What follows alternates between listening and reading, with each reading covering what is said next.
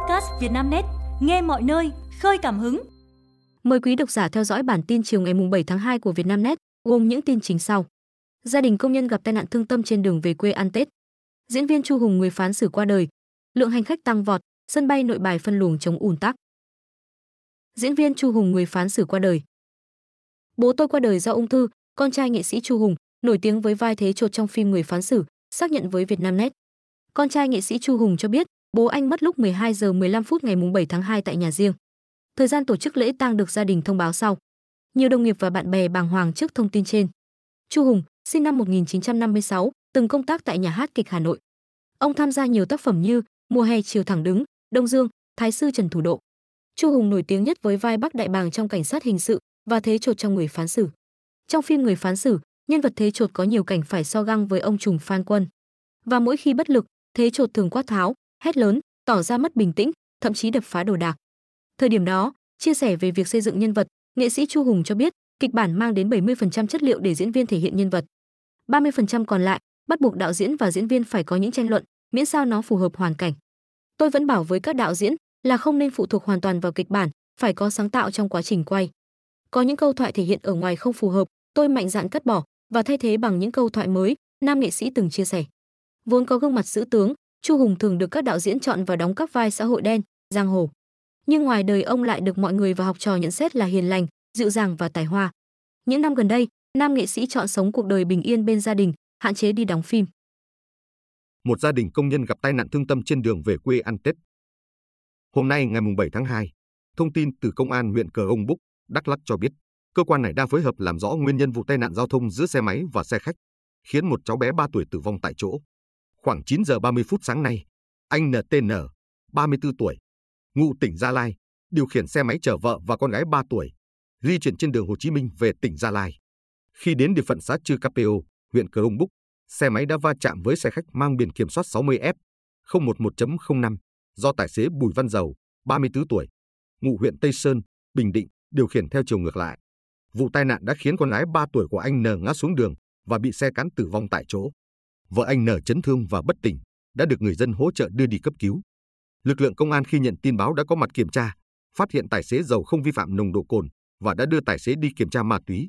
Vợ chồng anh N làm công nhân tại tỉnh Bình Dương và đang di chuyển bằng xe máy về quê đón Tết thì gặp nạn. Lượng hành khách tăng vọt, sân bay Nội Bài phân luồng chống ùn tắc. Đại diện sân bay Nội Bài cho biết, đến trưa nay ngày 7 tháng 2, tức 28 Tết, đã có 554 chuyến với 81.000 lượt khách qua đây. Dự kiến hôm nay sẽ là ngày cao kỷ lục dịp trước Tết, với 605 lượt chuyến và 98,5 ngàn lượt hành khách. Số lượng này tăng khoảng 25 đến 30% so với lịch bay mùa đông, tăng khoảng 12 đến 15% so với cao điểm Tết năm ngoái. Tuy nhiên, lượng khách này vẫn chưa vượt quá đợt cao điểm hè, cao điểm hè 2023, ngày cao nhất đạt 693 lượt chuyến và 116.000 lượt khách. Cao điểm sau Tết dự kiến là ngày 15 tháng 2, tức ngày mùng 6 tháng 1 âm lịch, với 608 lượt chuyến bay và 105.000 lượt hành khách. Các khung giờ cao điểm đi và đến nội địa tập trung vào sáng, chiều và tối, với mức cao nhất lên tới 3.000 lượt khách một khung giờ, 21 đến 22 giờ. Để phục vụ lượng lớn hành khách, cảng hàng không thực hiện tăng cường an ninh cấp độ 1 từ ngày ngày 6 đến 16 trên 2, theo chỉ đạo của Cục Hàng không Việt Nam. Bố trí tăng cường nhân lực tại các vị trí theo quy định, tăng cường tần suất kiểm tra trực quan ngẫu nhiên đối với hành khách, hành lý sách tay đã qua cổng từ mà không có dấu hiệu nghi vấn. Lực lượng kiểm soát an ninh hàng không, bảo vệ tổ chức bổ sung 20% quân số so với kíp trực thông thường. Phối hợp chặt chẽ với các hãng hàng không, nắm bắt đầy đủ, kịp thời kế hoạch bay để xây dựng các phương án khai thác vị trí đỗ tàu bay, phân quầy thủ tục, bố trí sắp xếp cửa ra tàu bay, phân bổ băng tải hành lý đến. Sân bay cũng mở hết tối đa quầy thủ tục, chuẩn bị một cơ số quầy dự phòng cho các hãng hàng không sử dụng khi tăng chuyến bay. Mở tối đa các máy soi chiếu an ninh, ứng dụng công nghệ thông tin để tính toán các khung giờ cao điểm của từng khu vực, qua đó điều tiết nhân sự, thiết bị phù hợp. Đồng thời, sân bay cũng siết chặt công tác trực điều hành 24 trên 7 tại trung tâm điều phối khai thác nhằm giải quyết kịp thời mọi vấn đề phát sinh gia đình lạc đường khi về quê ăn Tết, được cảnh sát giao thông bố trí chỗ ăn nghỉ. Ngày 7 tháng 2, đại diện phòng cảnh sát giao thông công an thành phố Hà Nội cho biết, tổ công tác của đội cảnh sát giao thông đường bộ số 15 khi làm nhiệm vụ trên quốc lộ 2 đã phát hiện đôi vợ chồng bé hai con nhỏ mang theo hành lý đi bộ theo hướng từ Hà Nội đến Vĩnh Phúc.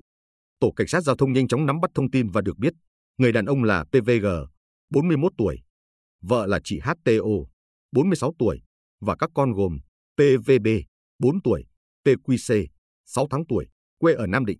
Đại diện phòng cảnh sát giao thông công an thành phố Hà Nội cho biết, gia đình anh G bay từ trong Nam ra Bắc, rồi xuống sân bay nội bài. Tuy nhiên, quá trình tìm đường ra bến xe để về Nam Định thì lạc đường gần 10 km. Tổ công tác sau đó đã sử dụng xe chuyên dụng đưa cả gia đình anh G về trạm kiểm soát quốc lộ 2 để hỗ trợ, chăm sóc. Tại đây anh G cho biết, vợ chồng anh làm ăn ở Đắk Nông. Do năm nay có thêm cháu nhỏ, nên gia đình thu xếp về quê đón Tết cùng ông bà. Tuy nhiên do không thông thạo đường, nên cả nhà anh phải đi bộ từ sân bay ra quốc lộ.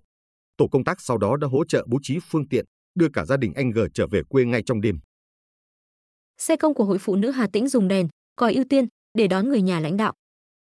Sáng nay, ngày 7 tháng 2, trên mạng xã hội xuất hiện clip và hình ảnh xe biển xanh, ban kiểm soát 38A066.88 vào sân bay Vinh, Nghệ An, đón khách, xe đã bật đèn và còi ưu tiên để các phương tiện nhường đường. Sự việc đang khiến dư luận bức xúc. Được biết, chiếc xe trên thuộc Hội Liên hiệp Phụ nữ tỉnh Hà Tĩnh quản lý và sử dụng. Quá trình đón khách ở sân bay, có bà Nguyễn Thị Lệ Hà, Chủ tịch Hội Liên hiệp Phụ nữ tỉnh Hà Tĩnh ngồi trên xe. Trả lời với báo chí, bà Nguyễn Thị Lệ Hà cho biết, chiều ngày 2 tháng 2, sau khi đi chúc Tết các cán bộ lão thành Hội Phụ nữ ở tỉnh Nghệ An, bà có dùng xe công vụ để kết hợp đón con gái từ sân bay Vinh về nhà. Do con gái có bầu, nên tôi có báo cơ quan vào sân bay Vinh đón cháu. Vì máy bay đáp trễ nên xe chờ hơi lâu. Lúc cháu ra thì xe cộ đông, nên tài xế có bật đèn để chạy cho nhanh, bà Hà trả lời trên một tờ báo. Bà Hà cũng cho rằng bà vẫn ý thức xe không được sử dụng còi và đèn ưu tiên. Khi về công tác tại cơ quan, thấy xe có đèn và còi, tôi đã nhiều lần nhắc nhở, yêu cầu tháo còi và đèn ưu tiên, bà Hà nói. Nửa đêm, Xuân Bắc đến chúc Tết công lý. Trên trang cá nhân, vợ nghệ sĩ nhân dân công lý chia sẻ hình ảnh gia đình đón tiếp nghệ sĩ nhân dân Xuân Bắc đến thăm nhà vào lúc 23 giờ ngày 27 Tết. Cô kể, năm nay, anh Bắc đến thăm anh Lý sớm hơn năm ngoái khoảng 30 phút. Anh Bắc không bê giỏ quà chạy thẳng vào phòng. Thay vào đó, anh Lý hay tin anh Bắc đang ở sảnh căn hộ, đã dậy sửa soạn, bật hết đèn trong nhà. Nghệ sĩ nhân dân công lý nhận xét, Xuân Bắc già hơn năm ngoái. Anh Bắc dẫn theo cậu cả, mà anh Lý không nhận ra. Anh Bắc là người dạy con khoa học, tâm lý. Tôi thấy các con của anh ngoan, lễ phép và thông minh, vợ công lý nói. Hai nghệ sĩ gặp lại nhau những ngày cuối năm, trao nhau nụ cười rạng rỡ và cái ôm ấm áp. Họ nhớ về quãng thời gian khó khăn, từ ngày đầu chạy sâu liên tục tại các tỉnh thành. Xuân Bắc và công lý gắn bó từ gặp nhau cuối tuần, gặp nhau cuối năm, được nhiều khán giả yêu mến. Thời điểm đó, họ có tài năng, sự rèn luyện, nỗ lực, nhiệt huyết, tận tâm với nghề. Vợ nghệ sĩ nhân dân công lý cho hay, anh Lý kém may mắn vì biến cố sức khỏe, nhưng luôn được các anh chị trong ekip yêu thương, trong đó có anh Bắc. Năm nay, anh Bắc mang mùa xuân đến cho anh Lý. Thật hạnh phúc và ấm áp, sự chân thành nó sẽ mãi còn đó. Tình bạn các anh đã gắn bó suốt hai thập kỷ. Trước đó Đài truyền hình Việt Nam công bố, năm thứ 21 lên sóng. Táo quân thay đổi format hoàn toàn, cũng như vắng mặt toàn bộ dàn diễn viên chủ chốt đã gắn bó với chương trình hai thập kỷ qua, như nghệ sĩ nhân dân Tự Long, Xuân Bắc, Công Lý, nghệ sĩ ưu tú Trí Trung, Quang Thắng, Vân Dung. Chỉ duy nhất nghệ sĩ nhân dân Quốc Khánh góp mặt với vai Ngọc Hoàng. Ngăn đồng nghiệp đánh nhau sau bữa nhậu tất niên, người đàn ông bị cắn nhập viện. Theo nguồn tin từ bệnh viện Tai Mũi Họng thành phố Hồ Chí Minh, bệnh nhân là nam giới, 43 tuổi, nhập viện ngày 6 tháng 2 với một vết thương ở tay phải. Khai thác bệnh sử ghi nhận, tai nạn xảy ra trong buổi nhậu tất niên của công ty, có sử dụng bia rượu. Hai đồng nghiệp của nạn nhân xảy ra bất đồng nên đánh nhau. Anh chạy vào can ngăn bằng cách ôm người có biểu hiện hung hăng hơn. Hậu quả là người này đã cắn vào tay nạn nhân, khiến anh bị đứt gần hết sái tai bên phải. Theo bác sĩ chuyên khoa hai Nguyễn Anh Tuấn, phó trưởng khoa tạo hình thẩm mỹ, bệnh viện tai mũi họng thành phố Hồ Chí Minh, bệnh nhân được tiến hành phẫu thuật tái tạo giái tai sau khi nhập viện. Hiện tại, vết thương ổn định, diễn tiến thuận lợi. Dự kiến bệnh nhân có thể xuất viện vào ngày 9 tháng 2, nhằm ngày 30 Tết.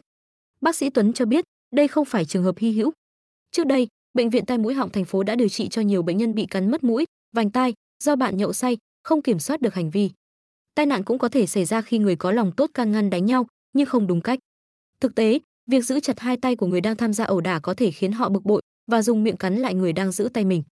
Do đó, theo bác sĩ Tuấn, cách ngăn hai người ẩu đả là cản không để họ lao vào nhau, không được ôm một người lại. Cần Thơ nêu lý do chưa khai thác, sử dụng cầu gần 800 tỷ đồng vào dịp Tết.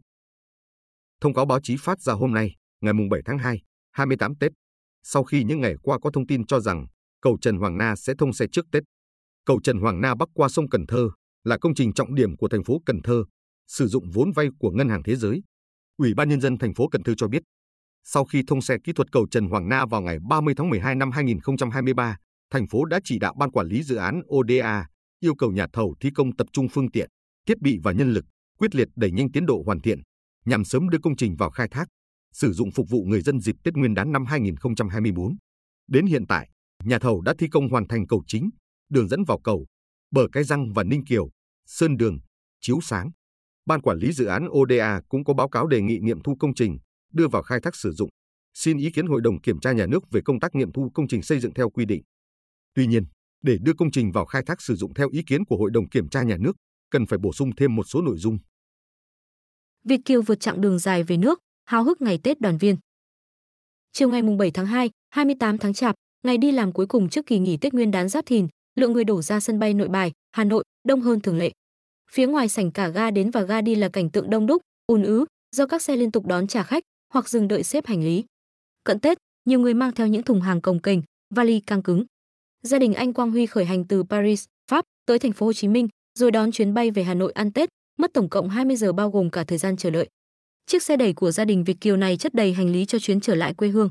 Mẹ anh Huy vui mừng khi gặp con dâu và cháu trai tại sân bay.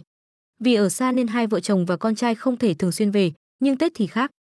Tôi nghĩ đoàn tụ bên gia đình là điều ý nghĩa, nên bằng mọi giá chúng tôi phải thu xếp cùng con về nhà, anh Huy chia sẻ. Di chuyển hơn 11 giờ từ Đức về tới Hà Nội, chị Kiều Trinh phải đợi thêm 7 giờ nữa để có chuyến bay về quê nhà Quảng Bình.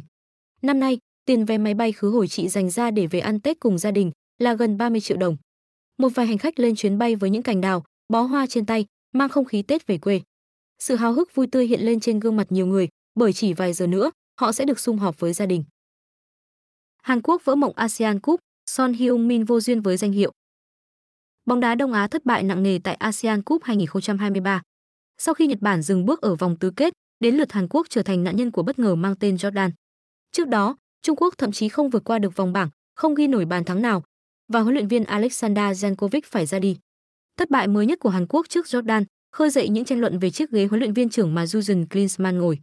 Giới truyền thông Hàn Quốc đổ lỗi cho màn trình diễn tệ hại hôm 6 tháng 2 là vì Klinsmann. Trang net mô tả, ông ta chưa bao giờ thực hiện điều gì đúng đắn. Ở vòng bảng, đội tuyển xứ Kim Chi chịu nhiều mỉa mai khi diễn kịch để hòa Malaysia 3 đến 3 và tránh gặp Nhật Bản tại vòng 1/8.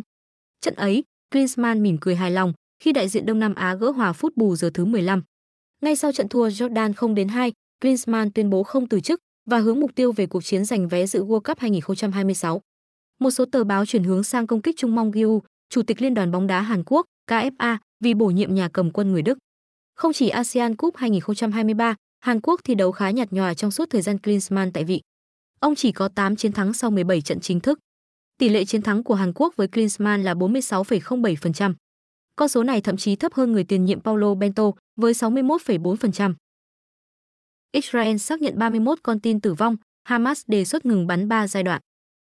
Người phát ngôn quân đội Israel, ông Daniel Hagari cho biết, 31 con tin bị Hamas giam giữ tại giải Gaza đã tử vong và gia đình của họ đã được thông báo về việc này. Hãng Reuters dẫn tin từ Israel cho biết, vẫn còn 136 con tin đang bị lực lượng Hamas giam giữ tại Gaza. Hiện, chính phủ của Thủ tướng Benjamin Netanyahu đang chịu áp lực về việc xử lý cuộc khủng hoảng con tin. Thông tin về số phận các con tin bị Hamas bắt giữ từ cuộc tấn công Israel hôm 7 tháng 10 năm 2023 được công bố khi Thủ tướng Qatar tiết lộ Hamas có phản hồi tích cực với những đề xuất về một thỏa thuận ngừng giao tranh và thả tù nhân Palestine để nhóm này trả tự do cho nhiều con tin hơn. Đáp lại đề xuất mà các nhà hòa giải là Qatar, Ai Cập đưa ra vào tuần trước và được Mỹ, Israel ủng hộ, lực lượng Hamas đã nêu ra một kế hoạch ngừng bắn trong 135 ngày, rồi dẫn tới kết thúc xung đột. Theo bản dự thảo mà hãng Reuters có được, Hamas đề xuất ngừng bắn 3 giai đoạn, mỗi giai đoạn 45 ngày. Theo đề xuất, Hamas sẽ giao những con tin Israel còn lại mà họ bắt trong sự kiện ngày 7 tháng 10 để đổi lấy các tù nhân Palestine đang bị Israel giam giữ. Sau đó, quá trình tái thiết Gaza sẽ được triển khai, quân Israel rút hoàn toàn, hai bên trao đổi thi thể. Hamas đề xuất tất cả các con tin Israel là nữ, nam dưới 19 tuổi, người già và người bệnh sẽ được lực lượng này thả trong giai đoạn 45 ngày đầu tiên để đổi lấy việc Israel trả tự do cho tất cả phụ nữ và trẻ em Palestine đang bị giam tại các nhà tù Israel. Các con tin nam còn lại sẽ được Hamas trả tự do ở giai đoạn 2 và việc trao đổi thi thể sẽ tiến hành vào giai đoạn 3. Tới cuối giai đoạn 3, Hamas kỳ vọng các bên sẽ đạt thỏa thuận nhằm chấm dứt xung đột.